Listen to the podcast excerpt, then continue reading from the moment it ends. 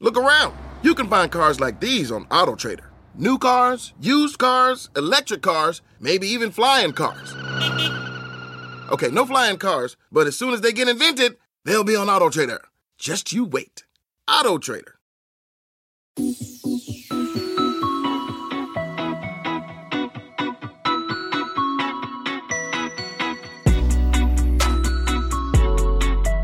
Welcome back to Pod Save the World. I'm Tommy Vitor. I'm Ben Rhodes. Ben is coming to us all the way from Glasgow, Scotland, where he is attending the COP26 summit with President Obama. Ben, is it true that you just left a protest with Greta Thunberg where you were throwing pig's blood at uh, at an Exxon CEO? Is that accurate? I read that. I. Close, close to it, but uh, yeah, I, uh, I there, you know, there, there was some pretty intense protest here, like right before we got here. Um, actually, it was kind of. I mean, I'm not just telling this uh, to aggrandize Barack Obama. It was just kind of a funny Scottish uh, police thing. We were driving to uh, one of his events, and they said, "Oh, there's a there's a big protest. We're, we're concerned about this. Uh, just so you know, uh, you should be aware." And we ri- arrived. Um, it wasn't a protest. It was just like a lot of people that wanted to see Barack Obama. you know? There we go. So you know, I mean, that was good. Turn that protest into a parade. Yeah. Um, we're going to talk a lot more about COP26 and what you're doing over there in a minute. Before we jump into the show, let me tell folks what the other issues we're going to cover today are. We're going to talk about the increasingly alarming news out of Ethiopia, efforts by the Biden administration to stop ransomware hackers in the sale of for profit spy technology by companies like the NSO Group, one of our favorites, a drone attack in Iraq. Uh, U.S. borders are now open to travelers. It's very welcome news to a lot of people. And we'll talk about why carbon dioxide and methane emissions aren't the only unwanted emissions being talked about and making news at COP26.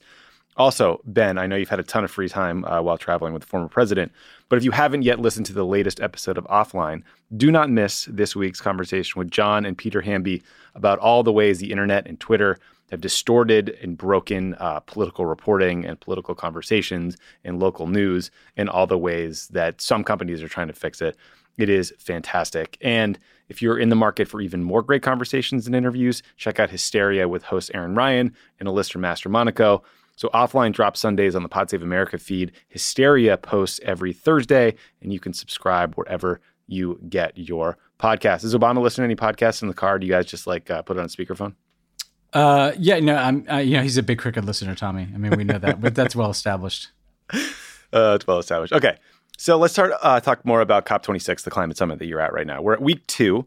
Most of the big political leaders have left. Now it's down to the experts to try to reach an agreement among all the participants at the summit and cut side deals and just like do everything they possibly can to make progress towards our emissions reduction goals and, and dealing with global climate change. Um, basic question, Ben. What's the vibe out there? And why did President Obama say that he is uh, John Kerry's DJ Khaled this week? What the hell is he talking about? So the vibe, yeah, uh, the vibe here is it's interesting. I mean, there's a lot of stuff happening, right? And we we've talked about these commitments on methane and deforestation, which were the big ones by governments. Um, but then what there's also been is this effort to kind of mobilize the private sector and to mobilize financing of adaptation, mm-hmm. so helping poor countries mitigate the effects of climate change, but also develop clean energy, um, and also you know help uh, essentially transition the global economy from uh, carbon to a low carbon future. And so you hear these numbers like 135 trillions of dollars in finance and all this stuff. Right, right. And on the one hand, that would be great, right? We need that. We need people to spend enormous amounts of money uh, to make investments to solve this problem. On the other hand, it feels very abstract. You know, it's not like how is this money? Is this money actually going to be spent, or is this just a bunch of people doing a PR exercise? And so the the vibe here is that the activists who are out in the streets, and I talked to a couple of them for the for the podcast uh, uh, today. Um, they they don't trust. They just don't trust the numbers. They don't trust the governments. They don't Mm-hmm. trust the commitments, um, and with good reason, right? Because like they they there's not a really clear roadmap of how the money's going to be spent or how people are going to reach their net zero targets. On the other hand, you know, people are trying to to get shit done in the in the summit. And what honestly like, and and I interviewed John Kerry. John Kerry's like the hub of this whole thing. Like he is working hmm. like 18 hour days. He's like probably in the absence of world leaders, like the most prominent guy here. Um, and so Obama was really trying to buck him up, you know, and he's trying to get other countries like China that have been laggards uh, to make more commitments. So it's just this kind of mixed feeling here that, like, you know, people are trying to take this seriously. They're making big promises, but it's not clear to, to activists and to the general public whether those promises are real or not. And mm-hmm. and so the proof of this of, of Glasgow is going to be not at this summit. If they do everything that they say that they're going to do here, that would be great. but mm-hmm. the suspicion is a concern is that maybe they won't. Maybe that people just make these announcements and then they don't follow through. Yeah, I mean, I should have mentioned at the top. The interviews this week are, are, your conversations with these two amazing activists, and then with John Kerry about everything that's happening at the summit. So stick around at the end for that. But you know, you really actually sort of anticipated my question, which is, I keep reading about the disconnect between what's happening inside and people like John Kerry doing yeoman's work to try to bring this massive group of countries and, and uh, officials together to actually take meaningful actions or at least make meaningful commitments. And then the frustration that's happening outside among activists. You know, Greta Thunberg was sort of saying, blah, blah, blah. That's all that's happening inside. We want real action. Do you see a path forward? I know you're mixing and mingling with both sides of the equation here. Do you see a path forward or, or anyone who is sort of able to bring both sides together? To do more, do faster? Or, I mean, I don't know, are they just sort of naturally enabling each other, the political pressure on the outside, pushing the people on the inside? Like, how do you see this working? I, I mean, that's what Obama was trying to do to some extent, in, in at least bringing them together from a dialogue perspective. He could talk to both audiences, and that's kind of what he did. But he's not going to obviously be the one to, to, to make all this happen, um, given that he's not president. Um, uh, and no one person could. Here's what I think, Tommy. Here's my like takeaway from this whole thing, which is that um, the most important thing is going to be figuring out how to to transition from these commitments to like really concrete things that everybody can see you know?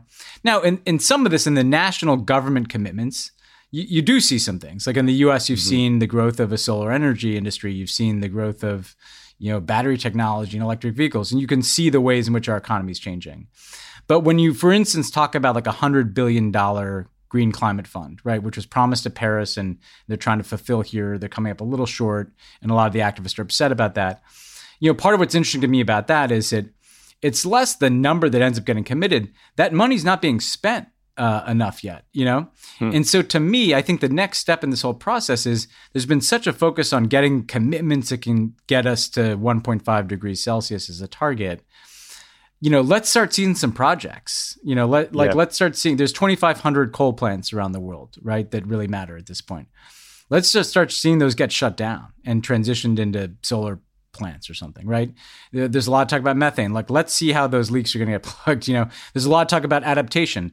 Let's see some money really go into the island nations that are going to have to start moving people, right? Um, you know, that to me is the the thing that is is going to be most important coming out of this is that the whole gap in trust, the trust gap, is entirely between the scale of these pledges, some of which you know are real, right? Like where there has been a, a, shift in the U.S. economy. Not as much as we would like, but it's you know it's happening. We can see it. Um, but some of this stuff, particularly on the finance side, particularly on the like you know there was a comment about 135 trillion dollars of finance that's going to be made available, but who can trust a number like that, right? And until mm-hmm. they start to see the money flowing, and and so to me, that that what what the Greta and these activists rightly want to see is like, well, well, where is this money? You know, like where is it going? Um, where is it going to adaptation in poor nations in the global south? Uh, where is it going for you know shutting down fossil fuels, not just you know beginning to transition off of them? And look, a lot of, I mean, the funny thing about being here, and this is why Obama was talking about being DJ Khaled, it, you know, the climate negotiators are the ones that want to get it done, right? like if it's up mm-hmm. to John Kerry, we'd have the clean power plant rule, I'm sure. We'd have like a really ambitious, you know, climate plan. So the people kind of in the summit, you know, by and large are the the well-intentioned people. But I think what's important about the activists is that yeah, they're holding everybody to account and that's there's no way that that that the degree to of the things that have happened would be happening without that activist pressure. And so that's yeah. why it's also important that they should keep it up. They should be pissed, you know. Yeah, yeah. I mean, a reason for cynicism, you know, our, our, Haley Muse, our excellent producer, pointed out a Washington Post story that said the largest delegation at the COP26 summit is from the fossil fuel industry. They sent more delegates total than any single country and more than all the delegates combined from the most impacted countries. So I imagine them just like hosing people down with oil and handing out lumps of coal as they as they wake, walk around Glasgow. But you know, we talked to David Roberts yesterday on Pod Save America, who runs a newsletter called Volts. It's all about clean energy and politics, and he was describing to even me, uh, someone who worked for Barack Obama, just how impactful the 2009 investments in clean yeah. energy were in that stimulus bill. And you know, you and I, like having worked in the White House, just had the shit kicked out of us over Solyndra and all these sort of made up Fox News scandals. But in fact, that that investment was transformative. And if you know, world countries can come together to do these big investments that you're talking about, if Joe Biden's 555 billion dollar clean energy uh, build back better bill can pass and that money starts getting input uh, invested that would make an enormous uh, dent in the problem that we are trying to solve that's right i mean you know kerry in the interview uh, that i did with him later you'll hear you know it, the the international energy agency the iea projects that if if capital i and f the commitments made in glasgow are followed through on that gets you to 1.8 degrees Celsius, right? Not mm. 1.5 where you need to get, but that's like huge. It's really like, good. It's yeah. really good relative to where we were a bunch of years ago. Um, so it's not as if these aren't potentially very meaningful steps. And like you said, the 90 billion in Obama's uh, stimulus far exceeded what we thought it would do in terms of seeding solar. So we know it is also possible to get a good return um, on investments there's just these questions. And you know, there are other questions too, like a lot of the commitments are, are kind of delayed. Like China's talked about ending coal. China's still building coal plants in China right. and other countries. Like right. they need to stop doing that, you know, and they're not really playing ball at, at Glasgow, right? The U.S., you know, is going to have to start shutting down uh, the the you know, things like uh, uh, the use of fossil fuels uh, uh, and coal certainly. So uh, you know it's possible. I mean, people need to realize like this we can solve this problem. It's very multifaceted. It involves governments, it involves finance, it involves the private sector, it involves cities and local. You know, we saw today, Tommy, like governors are here, right, from the U.S. Mm-hmm. Members of Congress are here, mayors, right? There, yeah. A- we saw AOC today. We saw Nancy Pelosi. We saw J.B. Pritzker from Illinois. Like, there's so this is everybody's in on the on this, and, and that's great but it also is hard, right? Because who's coordinating yeah. all these moving parts, you know? Um, and, and it, that's why the activists are important, precisely because it's so di- diffuse. If you don't have pressure on everybody um, without someone really driving it, it's the activists who have to help drive it. Yep, agreed. Um, all right, we're going to talk about a couple other areas uh, before we get to your interview with John Kerry and these activists. Uh, let's start with Ethiopia because the news out of Ethiopia is getting increasingly dire. Um, for about a year, the country has been consumed by a civil war that pitted the Ethiopian government and at times neighboring Eritrea, their military, against former Ethiopian leaders and other rebel groups in the northern Tigray region. The latest reports say that the rebel forces from Tigray are now advancing towards the capital in Addis, Ethiopia's capital. The rebel forces say they're doing this, they're, they're making this military advance because the Ethiopian government is cutting off all aid to Tigray and people are literally starving to death. Jeff Feltman, Biden's uh, special envoy for the Horn of Africa, is now back in Ethiopia trying to work with the leadership there, with the African Union and others to broker some sort of ceasefire, peace agreement, whatever. Ethiopian Prime Minister Abiy Ahmed has called on average citizens to take up arms in this fight. There are pro government rallies calling criticism of the Ethiopian government, quote, fake news. So Thank you, President Trump, for that legacy and that export. Um, aid organizations have not been able to get to Tigray for weeks. The UN estimates that 400,000 people in Tigray are living in famine like conditions. So, Ben, you know, we've been covering this story for about a year now. In hindsight, I don't know that we have adequately conveyed how bad this could get. Thousands are already dead. Millions of civilians have been displaced. There are horrific reports of execution, sexual violence, potential genocide. Ethiopia is home to 120 million people. It's like 117, 118. So like many, many lives are at risk here. And that doesn't even take into account the, the potential spillover if the violence gets into neighboring countries like Somalia, Sudan, South Sudan, et cetera. So Ben, it seems like the right entities are in Ethiopia now meeting the US, the UN, the AU. Do you think there's more that needs to be happening? Is there a role in your mind for President Biden himself to do more something more personally, be more personally engaged? I think so, Tommy. And I've had the same. I'm I'm glad you framed it the way you did. I was thinking about this. I've you know talked to some people about this, and I think we have failed to convey that this could end up if you have like you know they the conquering of Addis and then just kind of like a descent into full blown ethnic civil war across the country. This is like beyond Syria, right? This is like oh, yeah. you know Congo. Uh, you had millions of people die in, in, over years of fighting in Congo. You, Syria, obviously, you had hundreds of thousands of people. This is like at, at, there's a risk. It's not a certainty, obviously, um, that it enters the category of discussion that we associate with like a Syria or a Congo or the the really devastating civil wars of, of the 21st century with that loss of life, that kind of migration flow. Um, so yes, um, I, I, think it's interesting. You know, and Ethiopia is also like a very important country. It's interesting that uh, it hasn't um, gotten the same degree of attention that a Syria does, for instance. Um, uh, and, and, so I do think you need kind of heads of state to get involved. Um, mm-hmm. Joe Biden and others, um, frankly, uh, others in Africa, because you know we can all see this happening before our eyes. It's playing out in the worst way. It's been steadily in the worst case scenario category. Um, and, and, so I think that the degree of diplomatic attention that needs to be brought to bear, and look, you know, things like the UN Security Council, that's always difficult because of the Russians and Chinese. That doesn't mean you don't try to to push it more and more there mm-hmm. and spotlight yeah. this thing. Make some news. Get the African Union involved. So yeah, I think people really need to start ratcheting up their contemplation of the worst case scenario and think, you know, better to think now what, what you don't want to you know look back and wonder like what do you wish you would have done as frankly I think we all do on Syria in terms of the diplomacy at the the front end of that conflict. Um, never mind the questions of military intervention because nobody's calling for military intervention here. Um, I, you know, I, I, think you, you just need you don't want to leave any any tool unused, any any diplomatic effort untried if you are contemplating that degree of suffering. Yeah, I mean, look, a, a year ago when the fighting started, I think it was understandable that people would be confused or maybe slow to act because Abiy Ahmed, the prime minister of Ethiopia, had literally been awarded the Nobel Peace yeah, Prize yeah. two years ago. Yeah. But, you know, today we're reading that the State Department has ordered non emergency U.S. government employees and family members to get out of Ethiopia. People are sounding the alarm across the continent of Africa. So, you know, we really need to get on this. It's a huge, yeah. huge deal. Yeah, yeah, yeah. And then the Biden team has been on it, but I think you're right. It's yes. just you dial it up. You know, you get Biden involved and and and see. You may not be able to fix it, but you, you know you can try. Yeah.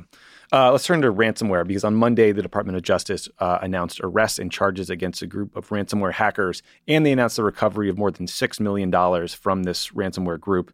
Ransomware, for those lucky enough to be unfamiliar with it, is basically when a group uh, you know, encrypts all the data on your laptop, your computer, and so you can't access until you pay them to unlock it. Treasury also announced new sanctions, and the State Department added a group called REvil to a program that pays out cash for tips that can lead to information about their identities and whereabouts. Uh, that hacking group is the one that targeted the world's largest meat supplier this past spring. According to the White House, ransomware payments totaled over $400 million last year. Many of these groups are believed to operate out of Russia with tacit support from the government. In this instance, arrests were made in Romania and Poland, so not Russia proper. Uh, interestingly, Ben, CNN reported that CIA Director Bill Burns met with Vladimir Putin in Moscow last week to convey serious U.S. concerns about Russia's military buildup on the border with Ukraine. But then the Russian side of the meeting said that cybersecurity came up too. So what do you want to bet that uh, Bill read Putin the the riot act about these hackers in like a very sort of quiet, whispered but firm, perfect Russian? Yeah, I mean, uh, you know, Bill Burns was once you know the ambassador um, to Russia, among many other things. Um, and so he's deeply known and I think respected by the Russians as much as the Russians can uh, respect an American official. And look, I, I, yeah, I do think that you know under the radar here, there was a lot of attention on ransomware attacks um, in a lot of tension on Ukraine early in in the year. You had that kind of summit. Maybe the Russians chilled things out a little bit uh, after that, but it, it's not unusual for them to to do that and then just start ratcheting stuff back up. And what's clear is that they're just not at all moderating the steady escalation of behavior that they've been engaged in for for a long time now, and you know on the Ukraine side, like you know they make troop movements, they they they tend to to escalate to gain some leverage and and you know and the worst case scenario they usually aver- avoid in terms of like a, a full scale ratcheting up of the invasion. But on the ransomware side uh, you know i'm sure that the the message has to deal with like what are we going to do in terms of potential offensive operations and response? Um, that most likely i'm just guessing here. Um, but you know, uh, it's clear that uh, you know Putin. You're you're managing. You're not stopping him from doing these things. You're you're mm-hmm. trying to contain it and manage it and and and warn him against escalation. And uh, that that that's where we are. But this is you know part of the landscape now. Yeah, not an easy job, but uh, Bill Burns is probably the guy for it. Speaking of cybersecurity, Ben, uh, there's been a flurry of news about our old friends at the NSO Group. The NSO Group is an Israeli private spyware firm founded by former members of Israel's version of the NSA. It's the, the much cooler named uh, Unit 8200. The NSO Group created the Pegasus spyware, which has been sold to authoritarian governments and used to spy on journalists, activists, Jamal Khashoggi's fiance, uh, reportedly five French cabinet ministers, so a lot of folks. Last week, the Department of Commerce put two Israeli tech firms, the NSO Group and another company called Candiru, I guess is a competitor, on something called the Entity List, which bars them from being able to buy software and other technology from U.S. companies unless they get a special license. So it's a big step. In their press release, Commerce accused both companies of enabling, quote, transnational repression uh, that threaten the rules based international order. So, strong statement there. Treasury also took action against a company in Russia and one in Singapore uh, in the same entity list announcement. Uh, on Monday, Ben, the Associated Press announced that the NSO Group software had been detected on the phones of six Palestinian human rights activists, half of which were affiliated with groups that Israel just accused of being involved in terrorism. We talked about that designation, I think, on last week's show, and why uh, we were a bit skeptical of the claims that these, you know, well-known human rights groups had ties to terrorism the AP report uh, adds some credence to the theory that you've heard out there that the NSO group was basically doing, you know, off the book spying that advances Israeli government interests, but in a way that gives them some deniability. Um, ben, you know, this step by the Biden administration seems like a pretty big one to me in this broader effort to crack down on the spyware for profit industry. Something you know, you and I have kind of been racking our brains on many shows trying to figure out how they can do that. But what, do you make of the move, and how big of a deal is it to get slapped on the entity list if you're a company? I think it's it's a great move, and we should really credit the Biden administration for this um, because it, it's you know it's, it's two things, right? It's taking on this kind of spyware and private intelligence industry that is is growing and has been you know all too unchecked by the U.S. government, um, and it's also you know doing something punitive related to an Israeli entity, which is not something that, that the Biden administration has seemed. Uh, it's tough you know, politics, yeah. It's tough politics, right? Um, so I, I, I, think that that's important, and it does have an effect on them. It, it, affects their capacity to to access certain technologies. For instance, you know they they rely on some kind of U.S. origin technology, um, and their capacity to to to draw on that technology and to export um, uh, their products is compromised by this, and that's important. I think there's a bigger problem here, Tommy, and we've talked about it we haven't beat around the bush, but like I don't believe that that the NSO group of former Israeli intelligence operatives working with some of the most sensitive relationships in Israeli foreign policy could possibly be doing these things without some either wink or, or coordination with the Israeli government. So if, mm-hmm. if you think this is blacklisted type behavior, um, what what is what is the conversation with the Israeli government about this? Um, I think there's also the question of these designations of the Palestinian groups and the evidence thus far that has kind of come out is is very weak sauce. I mean, it's just not. Yeah. Even the stuff that they've kind of put out or leaked out is not anywhere near like justifying a terrorism designation. Um, yeah. There, so, yeah, yeah. So on the specifics there, like a 72 page sort of dossier leaked out.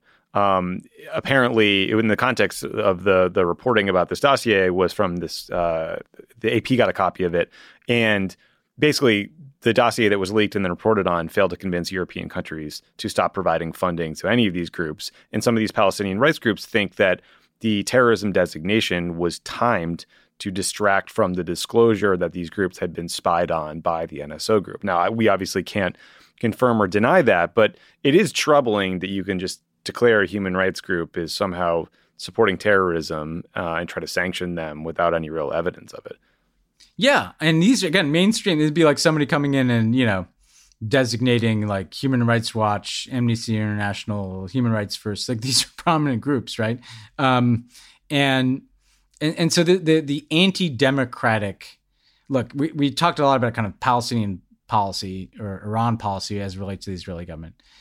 It, this interconnection with anti-democratic activity, you know, shutting down NGOs, um, exporting spyware to people like Viktor Orban in Hungary, who acknowledged, by the way, even the Orban government acknowledged that they were engaged in this activity over the course of the last several days, or Narendra Modi, who's taken an authoritarian turn in India, or the increasing reports about the Egyptian and Israeli and, and potentially Gulf support for the coup in Sudan. Like, the, there needs to be a conversation with the Israeli government about democracy. You know, um, you know, separate even and apart from a two-state solution. And look, and I say that again. I always try to go to my way to say it.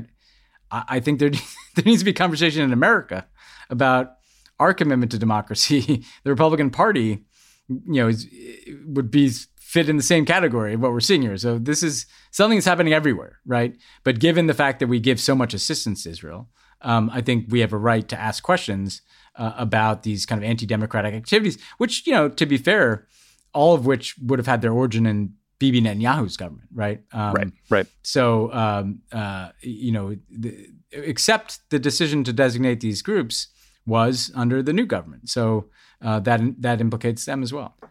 Yeah, I mean, look, just to close the loop on this section, I mean, all of this, when we're talking about the, the treatment of the Palestinians, kind of dovetails together because there was a major Washington Post report that detailed how Palestinians living in the West Bank now basically live under constant surveillance thanks to a network of cameras, smartphone tracking, and facial recognition technology that really, when described, sounds more like the kind of infrastructure and activity that you would find in China, specifically Xinjiang, where the Uyghurs are, than a democracy. The technology is called Blue Wolf.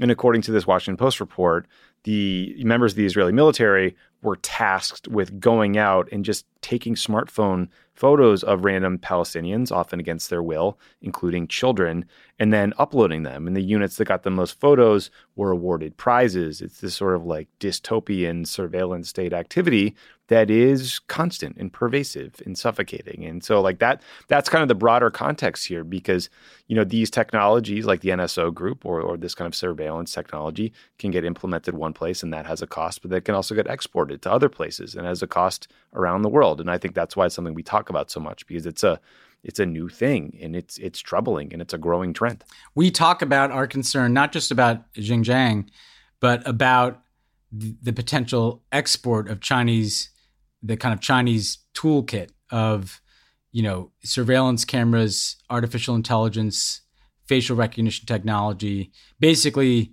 the toolkit that allows a government to total have total surveillance of a population and to use artificial intelligence to kind of monitor every single person in an in an area and uh, and to control them uh, through the through that that kind of technology and I don't know why we'd be concerned about it in one place and not another. You know, um, to yep, me, it's yep. it's something that concerns me everywhere.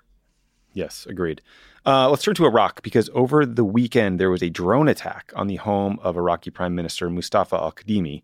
Um, I don't believe these were, you know, sophisticated drones like a Reaper or a, a Predator drone that you would think about in America.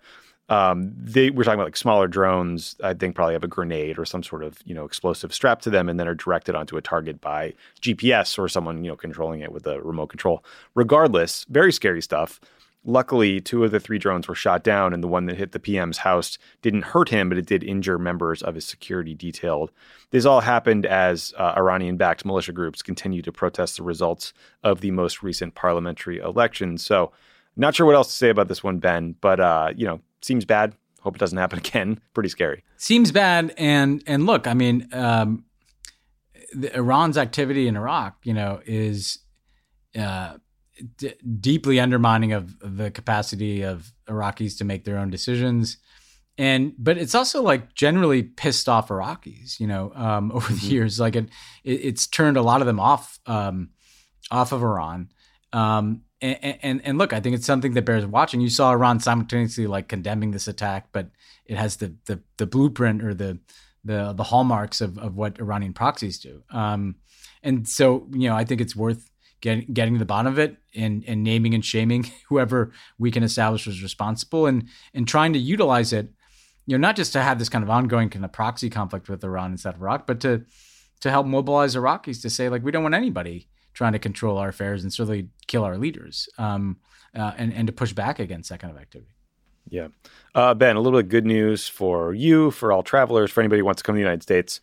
The U.S., or for a lot of people that want to come to the U.S., the U.S. has now lifted its two year old COVID travel ban for vaccinated travelers for 33 countries. That includes most of the European Union, uh, the UK, China, India, Iran, Brazil, and South Africa. Travelers will have to be vaccinated or show proof of a negative test or a recent recovery from COVID that proves you have natural immunity, paging Aaron Rodgers. Uh, the land borders with Mexico and Canada are now reopened to vaccinated people. So, I don't know, some generally good news.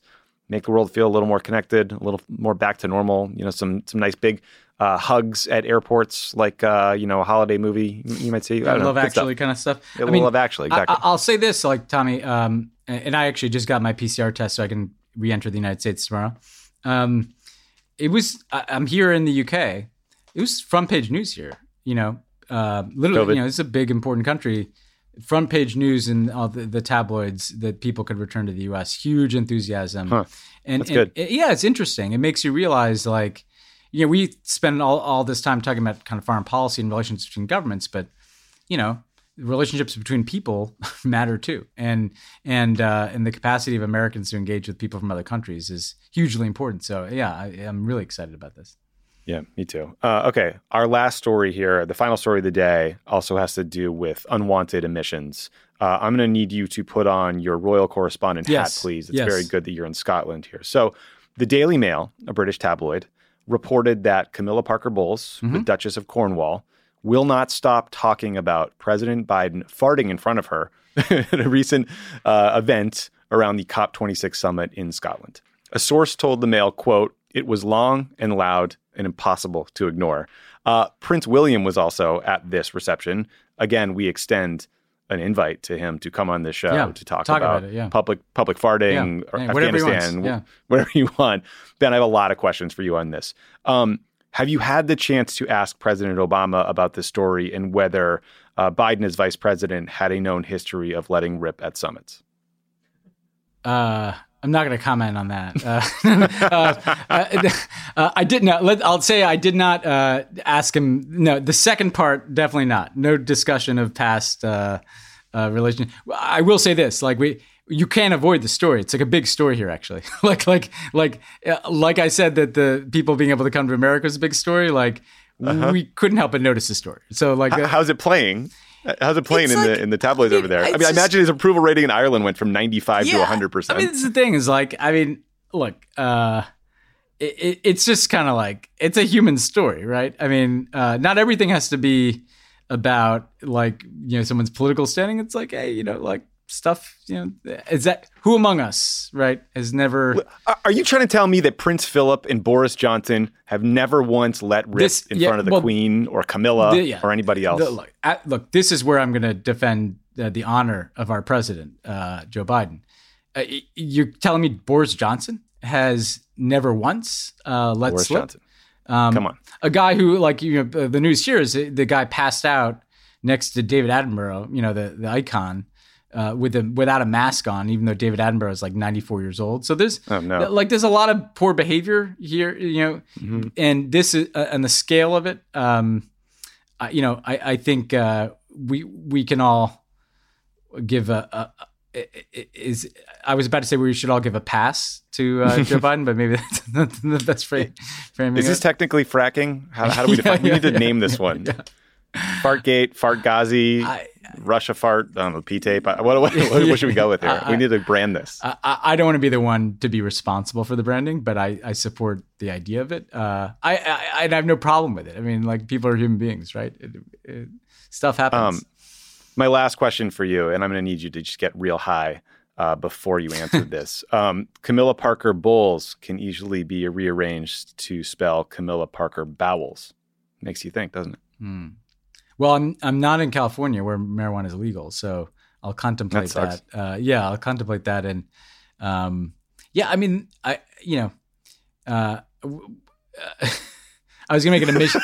I was about to make an emissions joke, and then I was just like, "That's that's way too the easy. whole the whole summit's trying to. Yeah, it's about yeah, reducing methane yeah, emissions. The joke's just it's, it's, right there on it's the right table. There. It's right there. So do whatever you want. Do whatever there. you want with it, guys.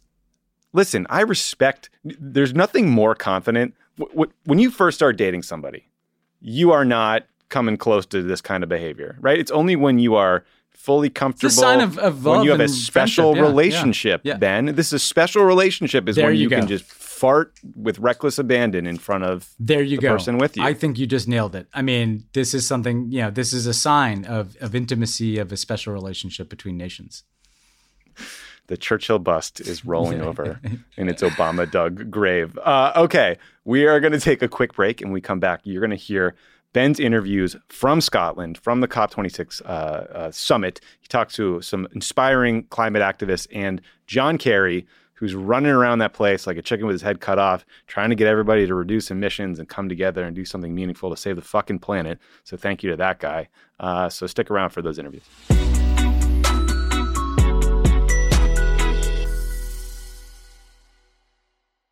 Pod Save the World is brought to you by the UN Refugee Agency. The UN Refugee Agency, or UNHCR, responds to emergencies and provides long term solutions for refugees. They provide aid in over 130 countries, including Ukraine, Syria, Afghanistan, and Sudan, where people are forced to flee from war and persecution at their greatest moment of need. UNHCR helps and protects refugees by providing food, shelter, medical care, and other life saving essentials. The agency jumpstarts relief in three key ways. They transport core relief items stored in even the most remote areas of the world. They deploy expert emergency staff trained to help in crisis situations, and they transfer funds directly to support the emergency.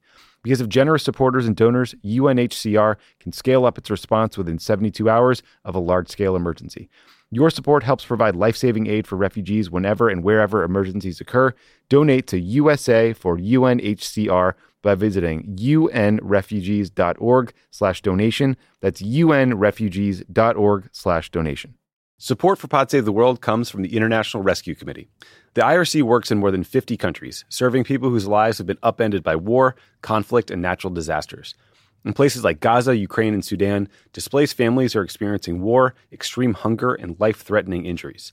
In Gaza, ongoing violence, bombardment, and blockade have made survival difficult for families living in damaged buildings and tents. The lack of safe water, medicine, and healthy food contributes to the spread of diseases, and children are especially at risk. The International Rescue Committee is working with local partners in Gaza to provide life saving medical care to injured civilians.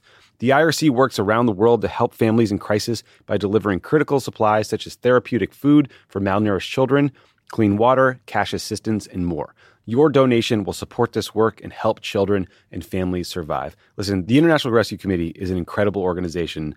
They are doing the Lord's work all around the globe.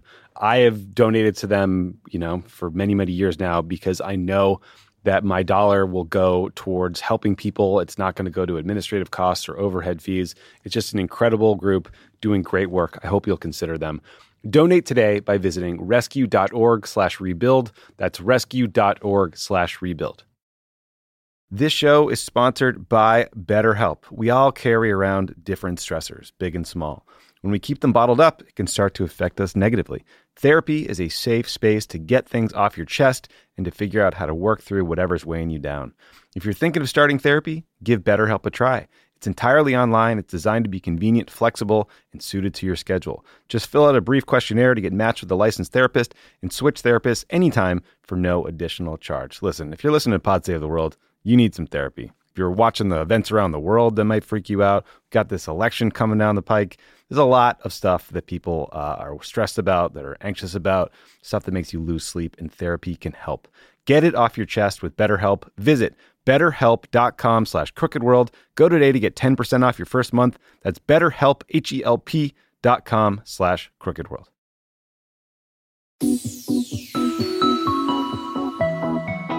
I'm here with Hannah Martin. Um, uh, who runs Green Deal UK, right? Uh, Green, Green, New Deal UK. Um, so, Hannah, I just wanted you to tell our listeners a little bit about like the work you do, and, and then we can get into what's going on here in Glasgow. Um, thank you. It's great to be here. So, um, yeah, I run Green New Deal UK and Green New Deal Rising. Um, and we're a youth movement really designed to uh, disrupt the political system and elect Green New Deal champions uh, and win a Green New Deal. And I think what we've been doing at COP is is is using it as a an opportunity to come together. We've had hundreds of young organisers in a warehouse in Glasgow um, coming together to train to to build relationships, but also to take action. We we went on the march. We've done actions together, and I think COP is a really important moment um, for movements to both show their power on the streets um, and show that they mean business and they're going to hold people accountable, but also to build those kind of organizing bonds that you only really get when you're out in the rain in hour four of whatever protest you're doing. Um, and you can kind of take that that buzz and that relationship back into your everyday organizing. You know, we're, we're building a plan to the next election here in the UK. Um, and so it's been really amazing to come together and be inspired by delegates from all over the world uh, and by each other. So that's what we're up to. And what was your view of the, the, the pledge by the current British government leading into to COP? Well, it's interesting. I think that movements in the UK have done a huge amount. You know, the youth strike movement, um, amongst others, in 2019 really pushed the UK government to commit to net zero by 2050 to declare a climate emergency.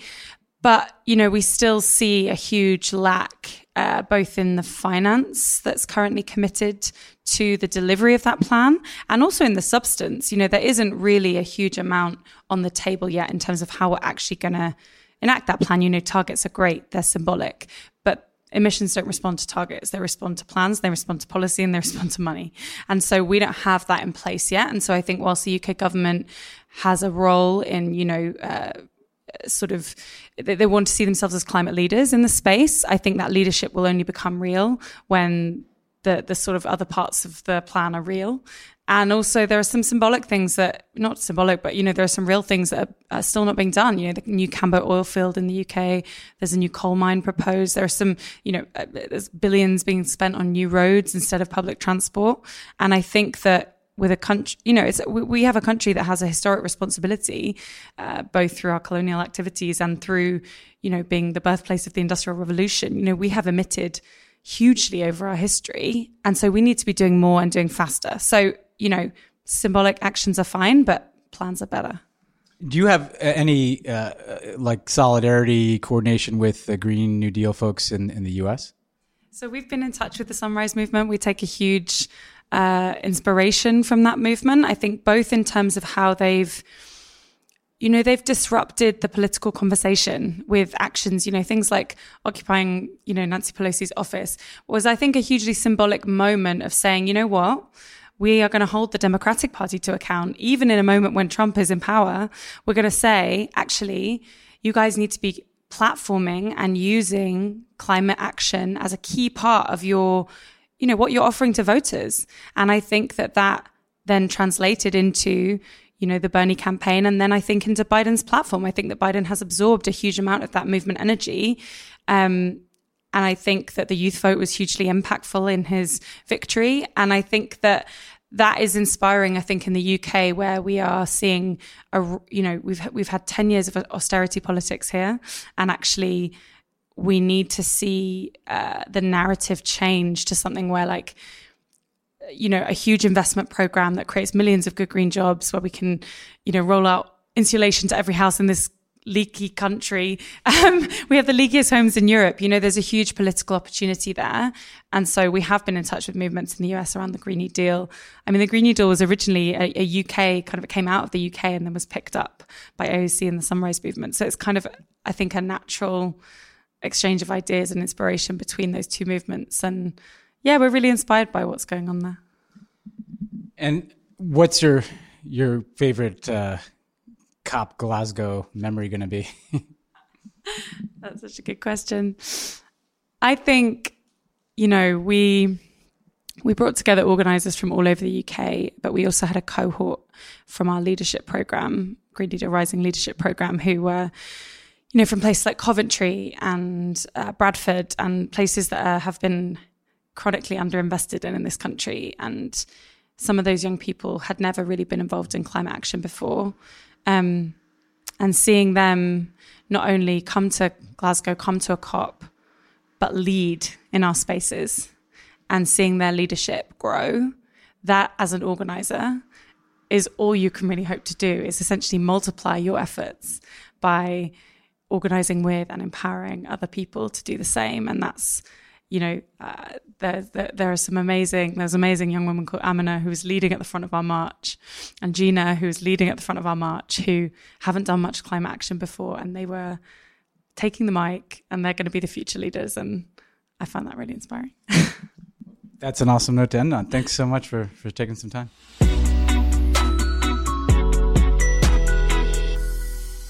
Okay, I'm here with uh, Luisa Neubauer, um, who we've had before on Pod of the World, and now we're here in uh, Glasgow at COP.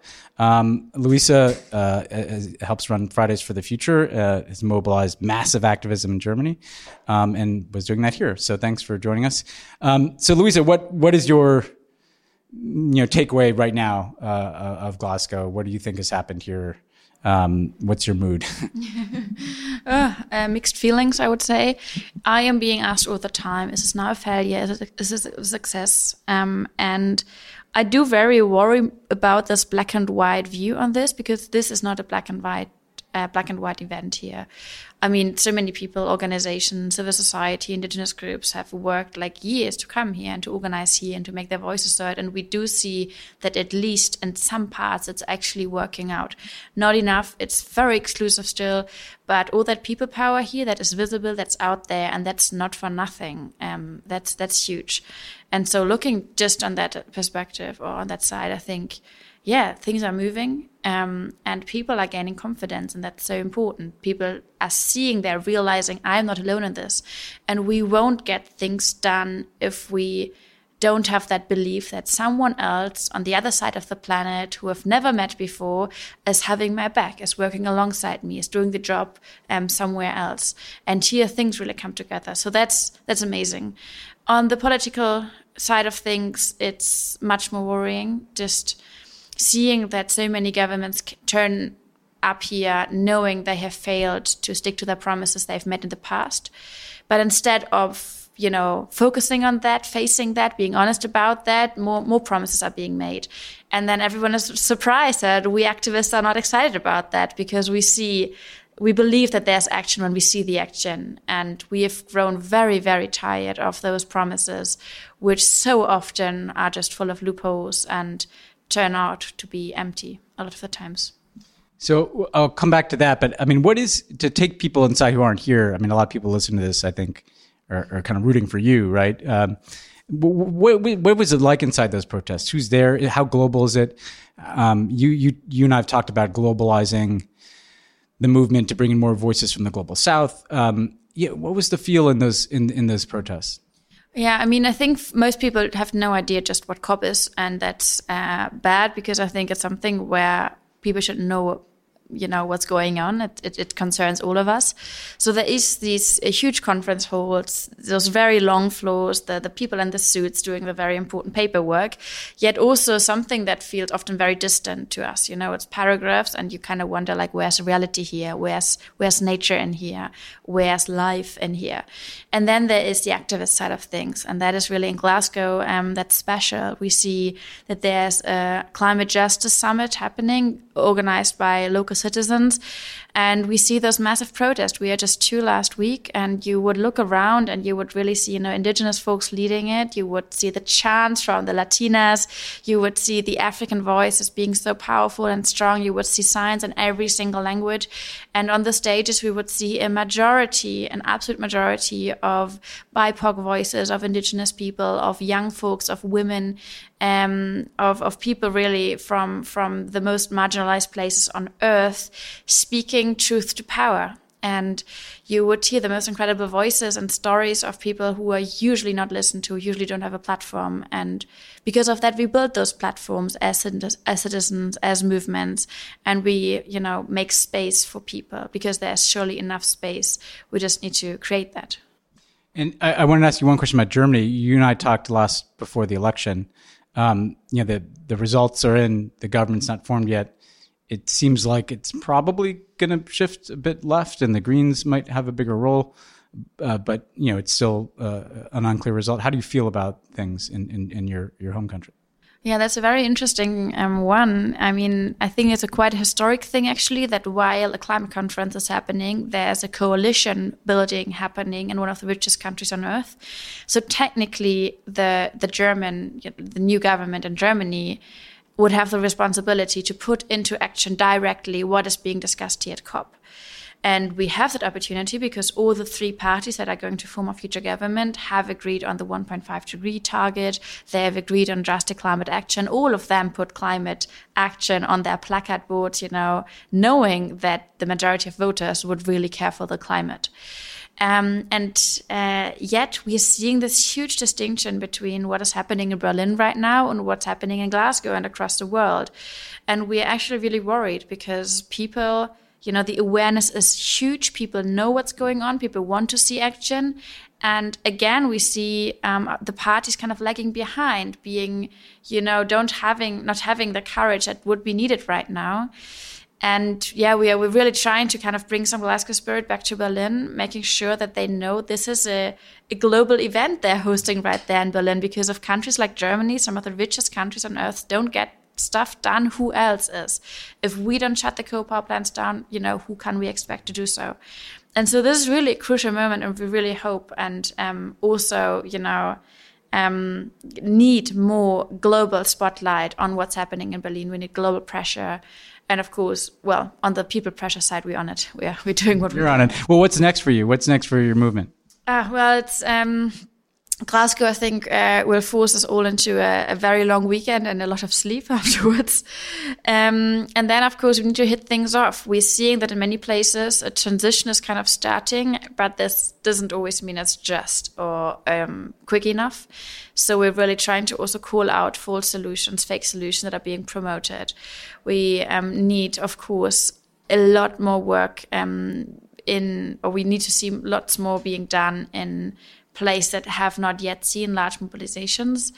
And we're trying to bring some of that spirit, some of the lessons learned that we had, for instance, in, in Germany and some of the European countries to other places. You know, how to turn an election into a climate election, how to get, um, you know, unions and churches and schools together behind um, climate justice and those things. So I think we're really in a phase where at one point we want to, you know, make sure that what we did in the last three years can happen, but much more efficient and much faster in basically everywhere around the world. And at the same time, we really need to have a discussion about what climate justice is and what the solution could be and what solutions shouldn't be. And that just create more inequality, that just, you know, keep on going with the exploitation that mimic colonialist structures that we're trying to really, you know, end.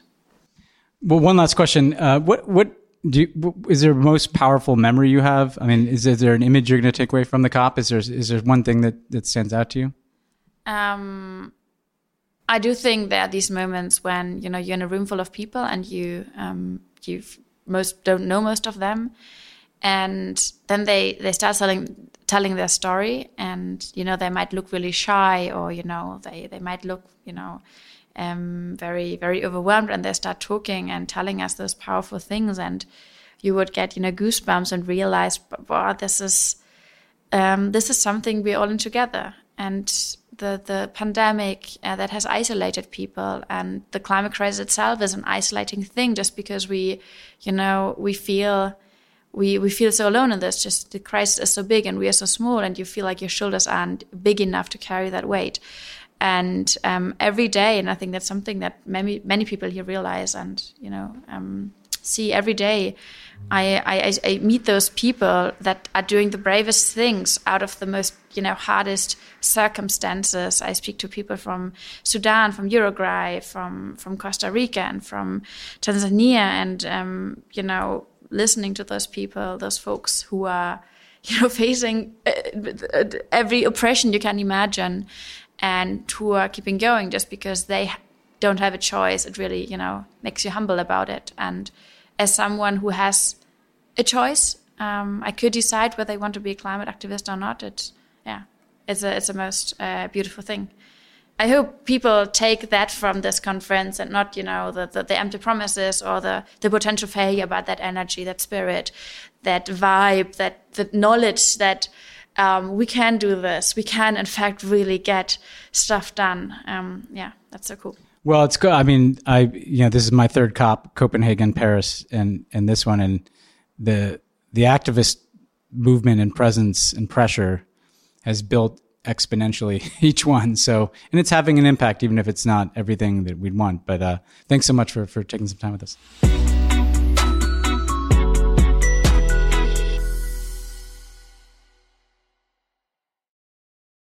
As a chef and a restaurant owner, I'm as meticulous about my cookware as I am about my ingredients. That's why I love Made in Cookware. Each pan they make isn't just designed to perform, it's crafted to last. As a mom, I love that I can trust Made in. It's made from the world's finest materials, so I can feel good about what I'm feeding my family.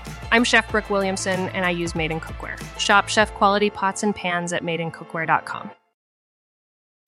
Hi, it's Martha Stewart.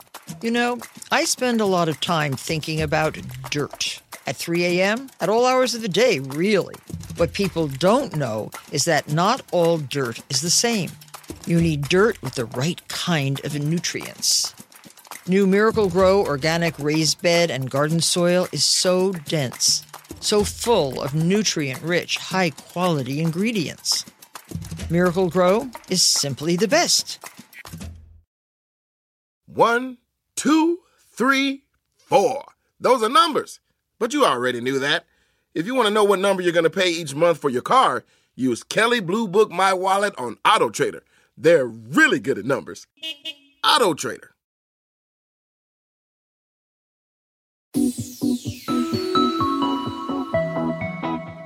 Um, okay, I'm very pleased to be joined by John Kerry, our country's uh, envoy uh, on climate, and here in Glasgow. Thanks for joining us, Secretary. Happy to be with you. Thank you. You know, last it's, time. It's a great respite. I well, it's a bit of a deja vu to see you at summits. Uh, you were Secretary of State. I was in the White House. Now I have a podcast, uh, and, and, you're saving planet. So uh, you, you, continue to to uh, work wonders. Uh, just to start. Um, how would how would you assess the progress that's been made so far? Uh, how should people back home think about this summit that they're looking at on their TV screens? Well, I think Ben that what is happening here is different from almost any COP I've been to through the years. There's much greater energy, much greater focus, much more discipline about the choices of what we might do. There's a huge sense of urgency. Um, and, and I think the science has progressed very significantly from where we've been previously. So now there's a greater certainty about interactions between moisture, water, coal dust, particulates in the air, all these things. And um, the evidence is accruing. I mean, Mother Nature has been pretty tough in sending us a message these past years.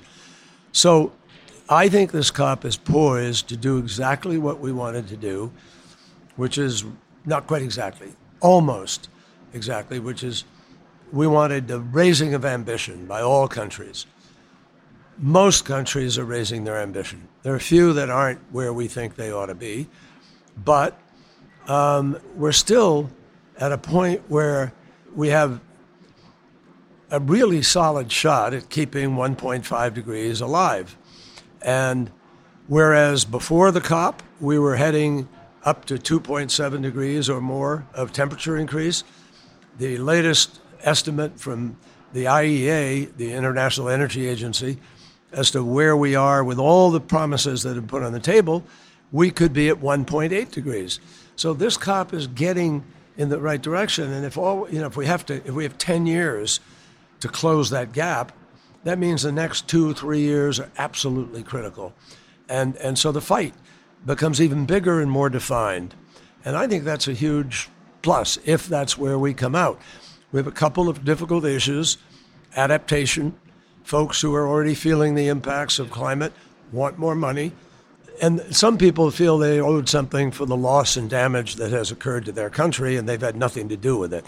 So that's a thorny, tricky issue, but it's one that has to get its proper hearing here, and it will.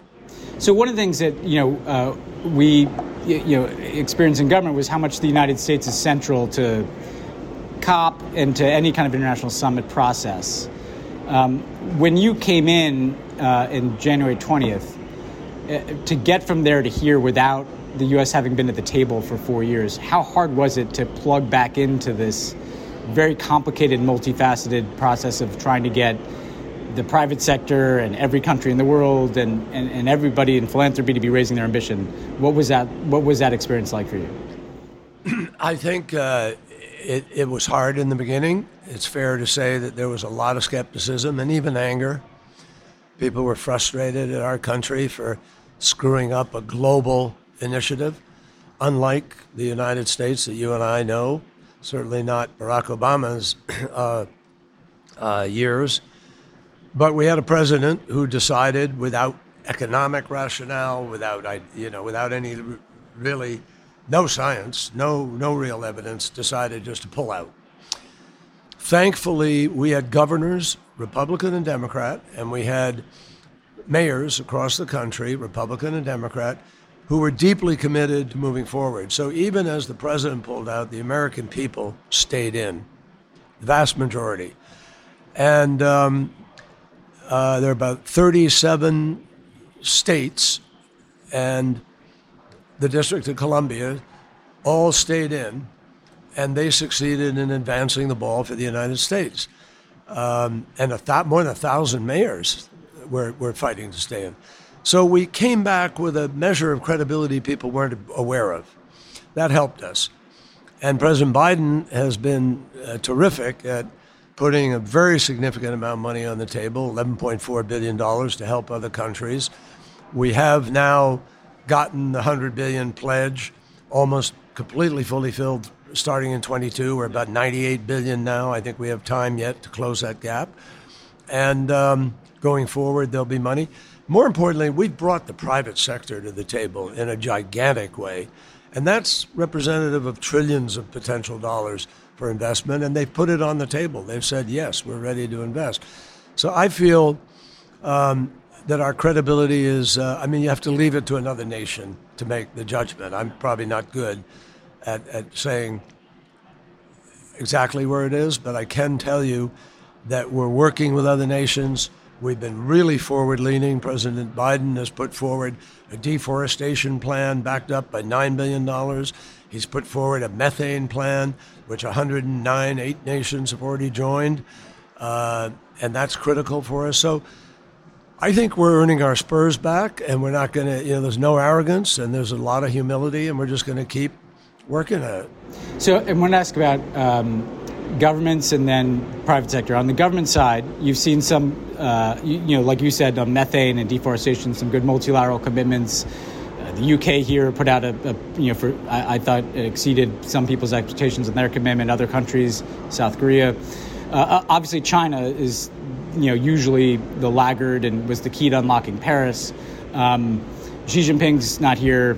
Um, you know, China's continuing to build coal plants. How, how do you how do you bring China along? What what what should we be looking for both here and in the, the year to come or so to, to see that China's raising its ambition in line with a lot of the other countries here?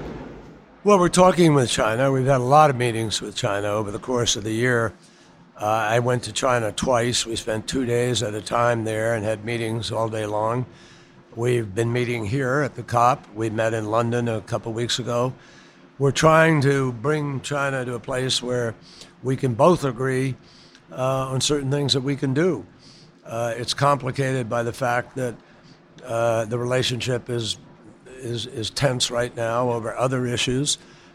I'm still hopeful uh, I believe that it's possible that we could we could get something going. China is the largest emitter of CO2 and greenhouse gases in the world, and they're very dependent on coal. They have come out with a new plan now to reduce that coal over time. Uh, there are a lot of people nervous about the fact that their emissions are going to go up before they go down. But um, that's one of the things we're, we're working on and thinking about. But uh, we can't get where we need to go as a, as a world if China, Russia, India, you know, a bunch of countries don't come to the table. Now, while it's true that Xi obviously isn't here, President Xi didn't come to the to the opening. uh, he has a very capable team here, and we've worked with them, and I know them very well. We negotiated Paris with them, and we've negotiated with them for more than 25 years or so. Uh, and we're talking in good faith about things that might or might not be done to accelerate everybody's efforts. That's where we are. And when you look at the private sector, you know, if, some of the people watching this back home, you know, people listening to this podcast, you know, follow it and they see these big numbers, you know, trillions of dollars in finance and hundred billion dollars, uh, you know, in, in, in adaptation and resilience and mitigation. What but but the numbers are so big that they almost seem unreal to people. What's it going to take coming out of this to kind of show people results that this this is real money that's going to do things. It's going to you know help a Pacific Island nation adapt, or it's going to shut down a coal plant. Um, what kind of what kind of concrete progress can make some of these skeptical activists who've been protesting outside believe that people don't just come to summits like this and, and put out a number, but they're actually following through? They need to see it happen. They need to see us working to make it happen. Uh, and we will. The only way to win this battle, first of all, no government in the world has enough money to just put. I mean, they don't have trillions. To they have a trillion dollar economy, but they may they don't have a trillion dollars in cash to throw around or available funds, and um, so what we need to do is build bankable deals, i.e., let's say you're going to go to South Africa and you have to you want to get them off a coal plant. We're going to have to go there and show them the technology that's available for them to open up a different source of power. And we're going to have to show them how the finances of that deal can work. What does it take to close the plant? Over what period of time? What happens with the workers? How do you manage that shutdown and transition? And how do you manage the build out of whatever the alternative source of energy will be? And you have to coordinate it. It's a big operation. These are big big deals that are going to take place country for country, different from country to country. We need to do that with Mexico. We need to do that with Indonesia. We, are going to do it. We're, we're committed to doing it. And we're going to put a team together that has the experience and knowledge of how you go in and cut those deals. But here's what makes it feasible. This is why it's not pie in the sky. Prime Minister Modi has pledged that he's going to deploy 450 gigawatts of renewable energy, solar and wind. That means that if they hook it up to their power sector and grid, that electricity people are going to pay for. And if they're going to pay for it, it has a revenue stream. That revenue stream can become the basis of a financial transaction where people lend money on the basis of the stream. Stream pays the, the debt plus, and you still have, uh, you know, you have room for the profit, you have room for the transition and the energy base. So it's just a legitimate commercial transaction, which we help in by bringing the multi development banks to the table who could put some concession of money on the table that reduces the risk, makes it more attractive, could lower the rates that have to be charged, and therefore makes it more palatable. So there clearly are equations that make this happen. It's going to take mentoring by developed countries working with less developed country emerging markets and helping to make it work. But it's not a one-way street. It's not just those the private sector coming to the table with the money. Governments are going to have to say those guys need to live with accountability. They need to have transparency. They need to have a rule of law which means if there's a dispute, you have a way of resolving it. I mean, those are all parts of the equation people measure. And so countries are going to need to step up too. And their act has to get stronger. They have to accelerate decision making, make sure the land is available for the site, make sure the transmission lines can move from one place to another, um, set up a structure where the distributors are working in concert with it. There's just a lot of moving parts but it can happen. No reason it can't happen. And there are countries around the world that have had the experience already of doing this. UAE is already invested in India. They already have solar plants that are out there. So there are plenty of folks around who could help make this happen. So you've been a, a pol- very successful politician and a diplomat. and as anybody who listens to this will know, you know, someone who's basically an expert on these sets of uh, climate energy issues. Part of what you're describing is a very, you know, not top down, but you know, you're talking about governments and finance and and and uh, moving capital, uh, and then you've got you know people suffering the effects of climate change already, young people just kind of pissed off. Uh, how do you close the gap?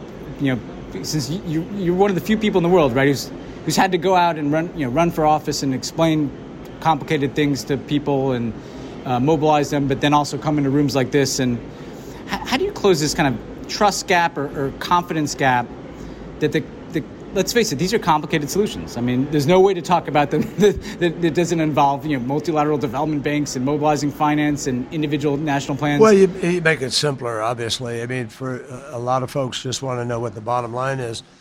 I think, I think Ben, and you know this better than anybody. You've been deeply involved and very successfully in politics. I mean, you know, you can count on one or two hands the people who are as close to a president of the United States as you were and played as critical role in framing the, these kinds of messages. I think, I think that what people feel today and what is driving a lot of the anger in the world is is uh, is is palpable and it's understandable. There's no mystery to it. A lot of people have gotten screwed for the last 20, 25, 30 years. And not everybody is clear as to maybe who screwed them. And yeah. politicians manipulate who the you know who the bo- boogeyman is. But the bottom line is this populism is deserved. We have a terrible, terrible tax system in the United States of America, and it's completely unfair.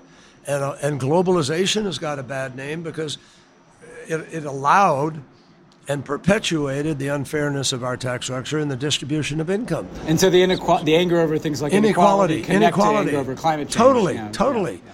And and people are led to believe they can blame the climate or blame the environment when really President Biden and President Obama, when he was in, fought hard to have a just process, a just transition. Environmental justice is very much at the table here at this COP. People are deeply concerned that whatever we do, you know, the, the, the, the, the working folks are not going to get killed by the transition. And that's one of the things that President Biden's putting into the legislation that we hope will pass is help and assistance so that people aren't left behind. But there are other things, bigger things we got to fix in terms of our democracy and our process, obviously. But this is one of them. Yeah. Is there a moment that stands out to you thus far, like a human moment, an experience you've had uh, here at, in Glasgow with a, a counterpart or, or, an activist, or that gave you? What's your favorite moment, like human moment that you've you've experienced? I have to tell you something. This this job of running around the cop certainly the first days is inhuman. Yeah, I was gonna say, does anything puncture that? Does anything, you know, uh, anything uh, break through that? You know, like where you're yeah, like, this, the, no, the, work is worth it. Uh, there are wonderful. It, knowing you, it might be the the 3 a.m. negotiating session because you, you no, like to do the no, work. No, no, yeah, no, yeah. no. I honestly, I, I, I had hoped only to have one three o'clock in the morning night, and that would have been Friday night coming, yeah, yeah. not Monday. Yeah, yeah, not yeah, Tuesday. Yeah, yeah, But we did. We had late nights. But um, it's it's young folks who, who come up to you and, and and and I just was walking down the street and a guy said, "Hey, you just gave my graduation address, so and so." I loved it. I took notes. It was so inspiring, you know, yeah. inspiring, and, and I'm here because of that. That's yeah, great. That's so that's good the energy. Best thing in that's, the world. that's oh yeah, so good great energy. stuff. Yeah, because I want to know where you get. Like I, I don't have as much energy as you, and I'm uh, you know. bottled.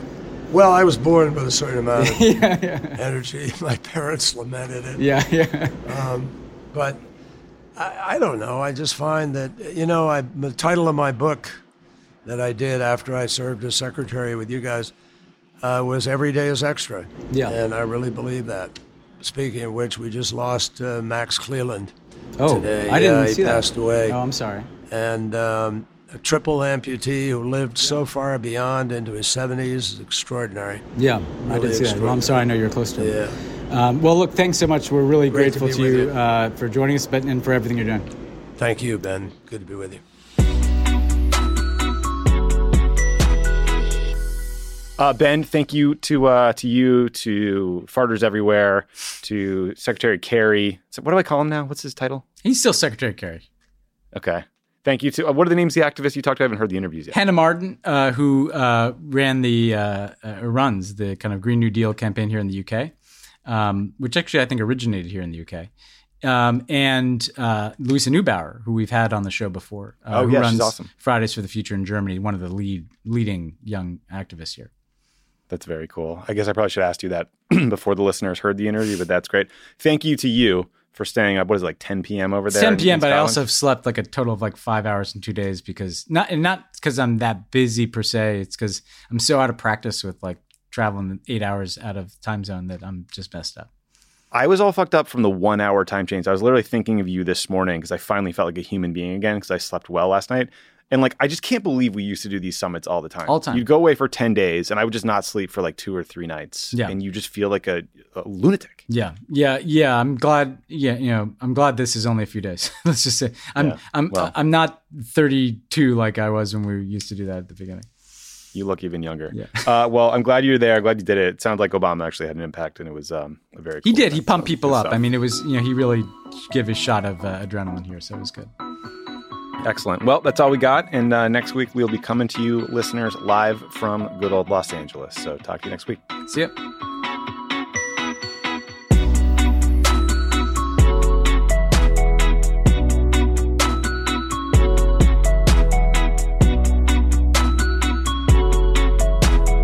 Pod Save the World is a Crooked Media production. The executive producer is Michael Martinez.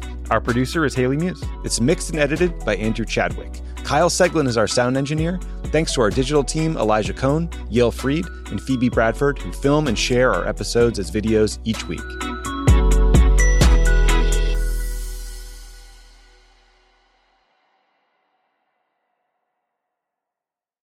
On this episode of Plant Killers, we'll explore one nation's most notorious fruit and vegetable killer, bad dirt. What makes bad dirt so bad? The answer? The ingredients. But fear not, true crime enthusiasts. This story has a happy ending. New Miracle-Gro organic raised bed and garden soil. It's made with quality organic ingredients from upcycled green waste like compost and aged bark. Unlike the other guys who can't say the same. Looks like Bad Dirt's murdering days are over, thanks to Miracle-Gro. Join us next time on Plant Killers. One, two, three, four. Those are numbers. But you already knew that. If you want to know what number you're going to pay each month for your car, use Kelley Blue Book My Wallet on Auto Trader. They're really good at numbers. Auto Trader.